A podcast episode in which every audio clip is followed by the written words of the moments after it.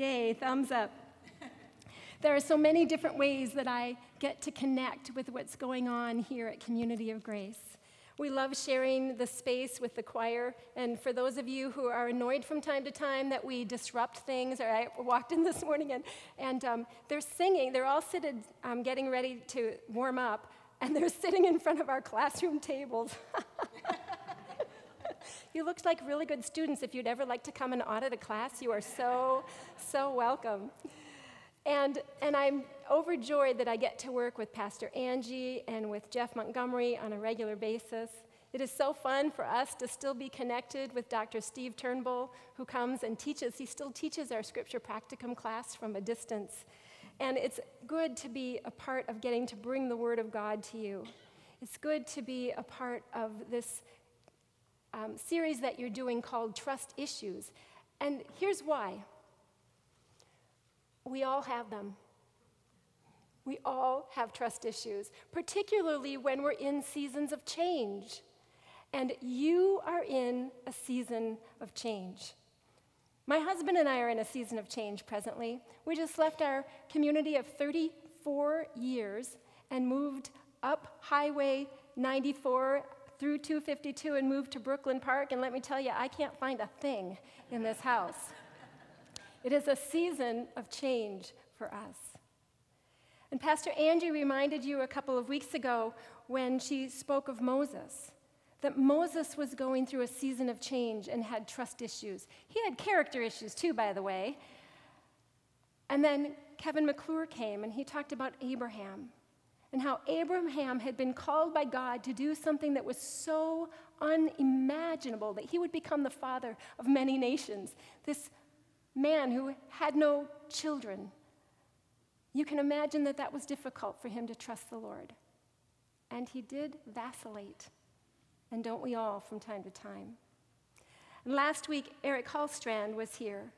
And he talked about when God was leading Israel up to the Red Sea. And Pharaoh's army was chasing them. And now they were caught with Pharaoh's army behind them and the Red Sea in front of them. And the Lord said the most impossible thing stand still and move. When the Lord speaks to us in ways that we cannot quite imagine, how is that going to work? We can have trust issues. And now we've come to this very familiar but sometimes unwelcome passage of the Ten Commandments.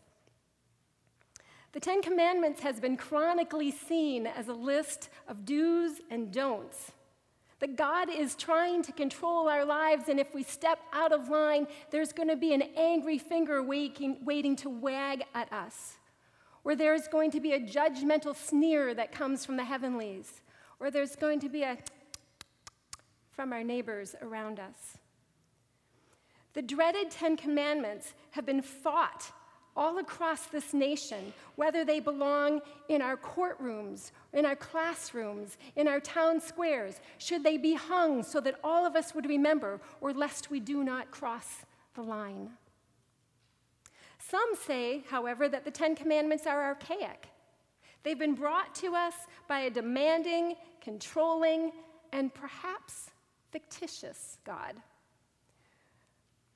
Perhaps the Ten Commandments were concocted by human beings that were trying to keep us all in line, trying to create a society that would be moving in the same direction, trying to create a society where we would have the rules that kept us in order, perhaps even like robots, or perhaps limiting our freedom and taking away our fun.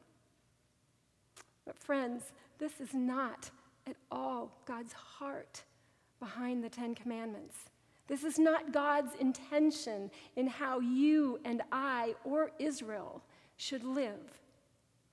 And I hope that what we're going to see as we delve into this very familiar passage again today is that as God was giving these commandments of how they get to live, He was doing something that was completely countercultural.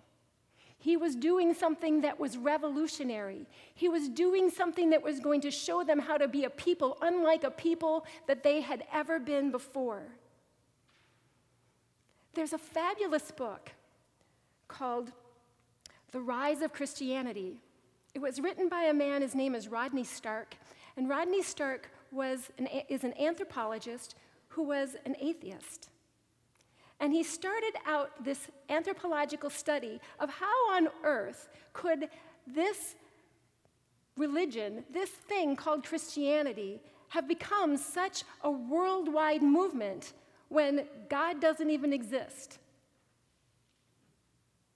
And so, setting aside all of the miracles that are in Scripture, he studied throughout history, like a good anthropologist should. He studied throughout history how Christians behaved. And here's what he found he found that over and over and over again, Christians were countercultural. Over and over and over again, Christians showed value for those who were different than them. Christians cared for the people who were around them, their neighbors, those who were sick, those were who were in need. Christians showed a unique hospitality that exceeded what the culture and the society may have mandated. Consistently, for example, if the, when the bubonic plague hit, if it came to a, to a home, the family members would tend to leave their loved one and head for the hills because they were going to be next. And people were being slaughtered in groves by this plague. The Christians, they stayed.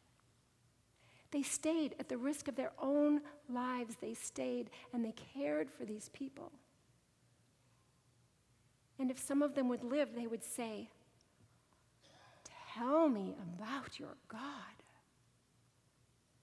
I have never experienced this kind of care, this kind of honor, this kind of dignity, this kind of love, this kind of generosity. Tell me about your God.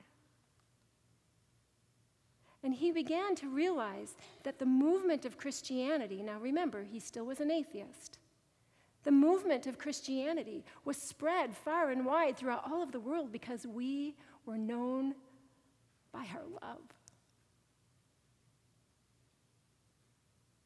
By the end of his study, he came to realize that we could only love in this way if there is a loving God.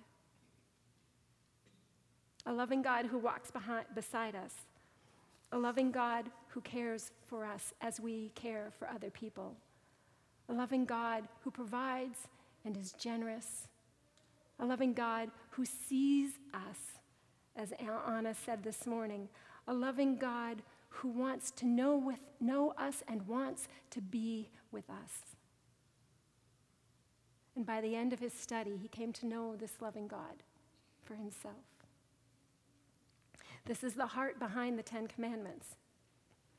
But if we backtrack a little bit and go back into the story in Exodus chapter 20 that was read for us this morning, let's do a little bit of reminder of where was Israel when they were about to experience this loving God. Do you remember they were living as slaves. For almost 500 years, they had been living in Egypt. They had come to Egypt because Joseph, who was second in command to Pharaoh, Joseph was, had been hoarding away crops, grain, because he had been told by the Lord that there was going to be a famine. And Joseph's brothers, who had sold him into slavery several decades earlier, were surprised when they came to e- Egypt to buy grain to find their snotty nosed little brother second in command. But Joseph, a person of character, integrity, honesty, and great work ethic, met his brothers and extended to them the love and the kindness, the generosity that he had experienced from the Lord God. He forgave them and he cared for them and he sent them home to bring their father, Jacob, and to bring all of their households. Well, as life has it, Joseph died, their father Jacob died, Pharaoh died, and over the course of time, people forgot that these Hebrews, these Israelites, were a special people. Now, they were an odd people too. They didn't fit inside the culture, they had different practices, but they had been a special people. is Egypt forgot. And so the Pharaoh, who's also called the sun god, by the way, the sun god is the god over all the other gods in this pantheistic society. Pharaoh was irritated with this strange and odd people group. They were annoying and a nuisance to him. And so he decided that he would enslave them all because at least they were strong. And so he used them to work day and night in the most horrific of circumstances, their fingers to the bone, with no honor, no dignity, no respect. Slaves. And they began to cry out to the Lord God, and the Lord heard them. And the Lord sent Moses to deliver them. These Ten Commandments, my friends, are a loving God's way of introducing Himself and how He wants us to live with Him and with ourselves and with one another. Israel had no context for this kind of God. They had heard stories in the past of how God had been with their fathers, Abraham, Isaac, and Jacob. But seriously, hundreds of years as slaves, I can forget what God has done in a couple of weeks. Hundreds of years as slaves, they had forgotten and they had not experienced this kind of God for themselves. They had only experienced the sun God, who was harsh, who was cruel, who could have cared less about who they were or what they can do unless they were providing something for him. And he was milking them, trying to get every ounce of productivity that he could get out of them. That's all that they were good for. They were a commodity to him. And so when the Lord God shows up and says, I am the God who brought you out of Egypt, you shall have no other gods like me, do you know what he's saying? He's saying, I'm not like that God that you left behind. I'm not like that God who enslaved you. I'm the God who freed you. I'm not like that God who is only satisfied with what you can give to him, what you can create for him. He doesn't care about you. I'm not like that God. I am the God who has come to be with you. I am the God who wants a relationship with you. I am the God who wants to provide for you. And you should have no other gods before me.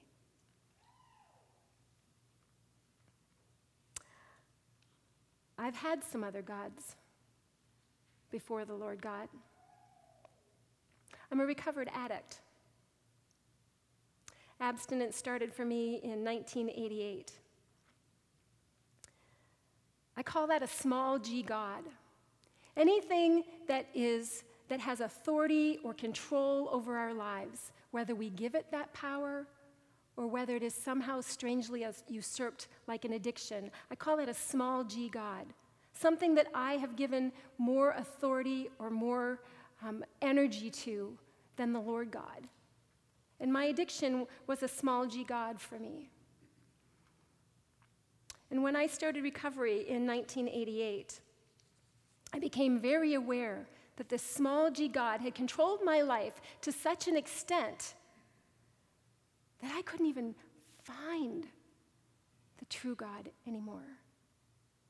I had wandered so far away that it was hard for me to even hear the voice of the Lord or to imagine that I would be loved enough, valued enough, cared for enough, redeemed enough to be in the presence of this loving God. And slowly, as I found my way back, slowly as I would dare to draw closer and closer and give the Lord access to come closer and closer to me, I realized that I'd been duped. This thing that had harassed me and controlled me and manipulated me for so long, that was my slave master. The one true God had been caring for me, calling out for me, waiting for me, trying to bring me back all this time. And it was the Lord who had been with me. It was the Lord who cared for me. It was the Lord who loves me. And I fell on my knees and I said, I will have no other gods before you. When the Lord God says in the second commandment, do not make an idol to worship, do you know what he's saying? You won't need an idol. You won't need something else that you can look at that is supposed to represent me because I am going to be with you. And if you read the rest of the story in Exodus, you'll see that God was consistently with them a pillar of cloud by day and a pillar of fire by night, and he would come down into the tabernacle when they stopped. And you could see the glory of the Lord reverberating from the tabernacle. He was with them. They did not need an idol. When the Lord says, Don't use my name in vain, do you know what he's talking about? Can you imagine what they said about Pharaoh? Can you imagine the conversations under their kerosene lanterns as their fingers were bleeding, as their feet were aching, as their knees were calloused? Can you imagine what they would have said about that sun god? Terrible things. Of course, they didn't like him. Of course, they detested him. They had grown accustomed to saying terrible things about a God. But this God is different. He's holy. The word holy actually means completely other than, unlike anything else. The word holy means set apart. And when the Lord says to us, You be holy as I am holy, that is what he is saying. You be set apart. You be completely other than. You be like the people that took care of those who had bubonic plague while their family members headed for the hills to trying to save their own lives. You be different. I'm different. Don't use my name in vain. Get to know me.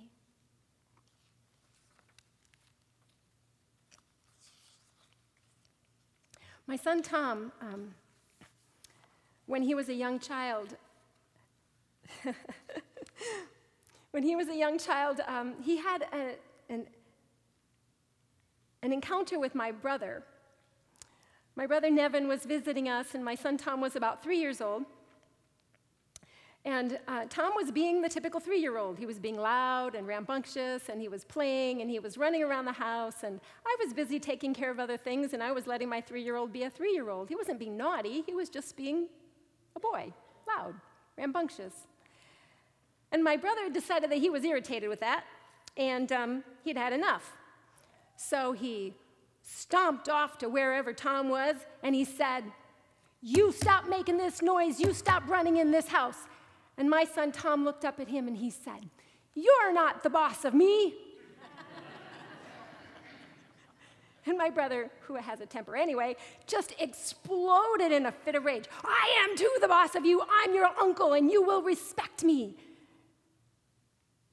I had to go into the other room and go, you know what, Nevin? Um, actually, you're not the boss of Tom. And Tom doesn't actually even know you.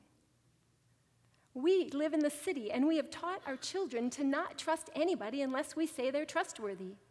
And you haven't actually made that list yet because you haven't been around enough. You are not the boss of him. He needs to learn that you are trustworthy. He needs to learn that you are for him and that you want to be a part of his life. This is what God was doing. He was saying, I'm not here to be the boss of you, but I am here to be your Lord. And over the course of time, you will come to know and to experience that this is the kind of God I am. So enter Sabbath, enter the life of Sabbath. The fourth commandment that you should remember the Sabbath and keep it holy was an extraordinary concept for Israel extraordinary. Because it was a time of rest. And I'm not talking about sleep, I'm talking about rest. It was an opportunity for them to rest and to be with God and to be with one another. And look at the text. Look at what it says. Remember the Sabbath day, keeping it holy. Six days you shall labor and do all of your work, but on the seventh, that is a Sabbath to the Lord. And on it you shall not do any work. Listen to this.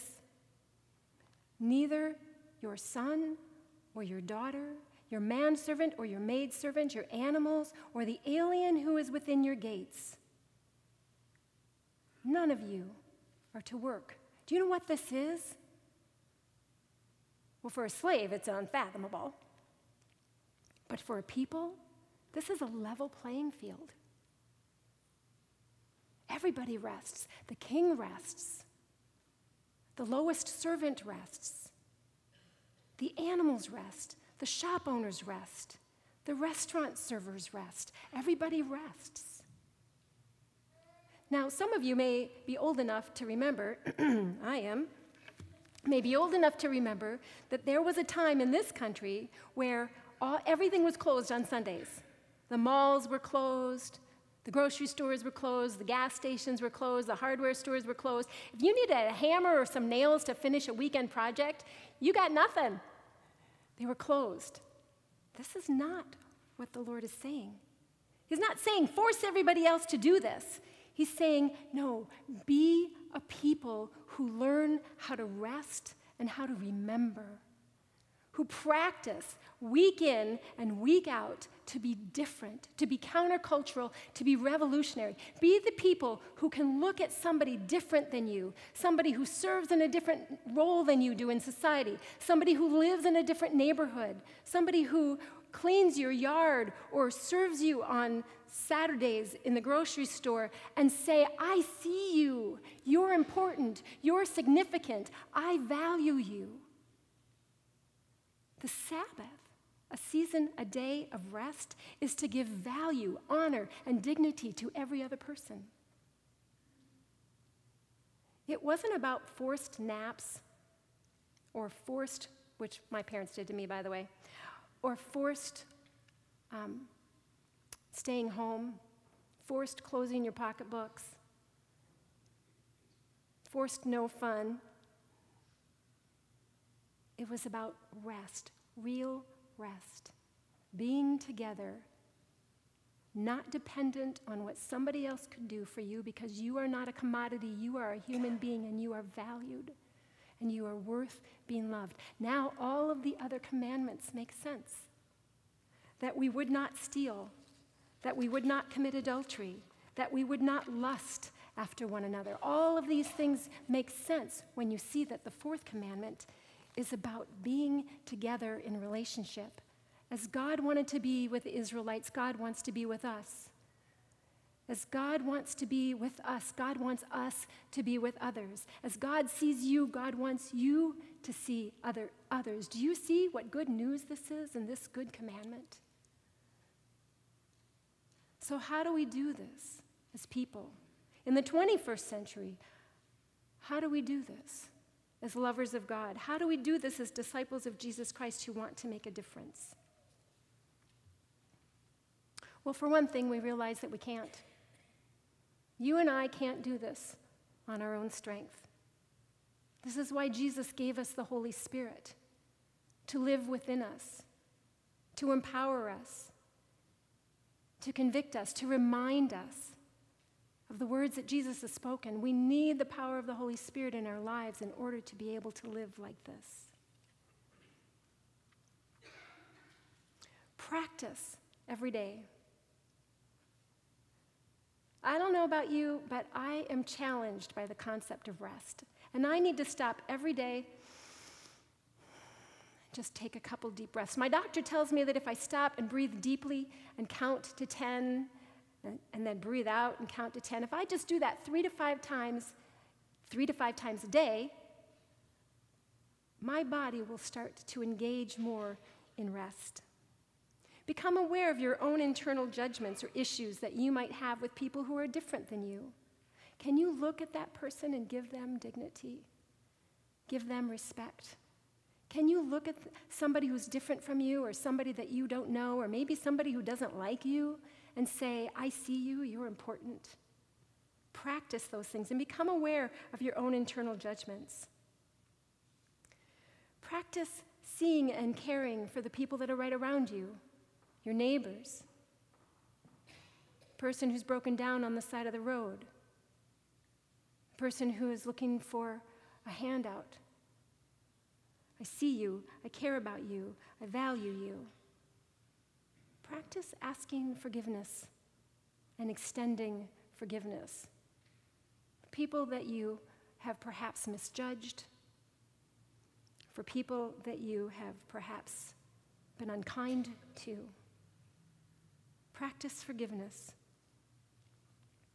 And then remind those that are around you people who are in your home, the people that you bump up into, the people that you're sitting in the pew with, remind them of their own significance. It's good to be reminded we forget. We know our own issues, and we can forget that we are actually a people, you and I are people that the Lord wants to come and be with.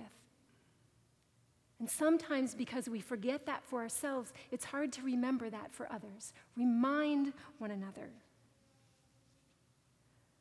And then pray Holy Spirit, I cannot do this on my own. Holy Spirit, I do not think like God without you thinking in and through me, without you training my thoughts. Holy Spirit, I need you to move and to minister and to remind and to empower.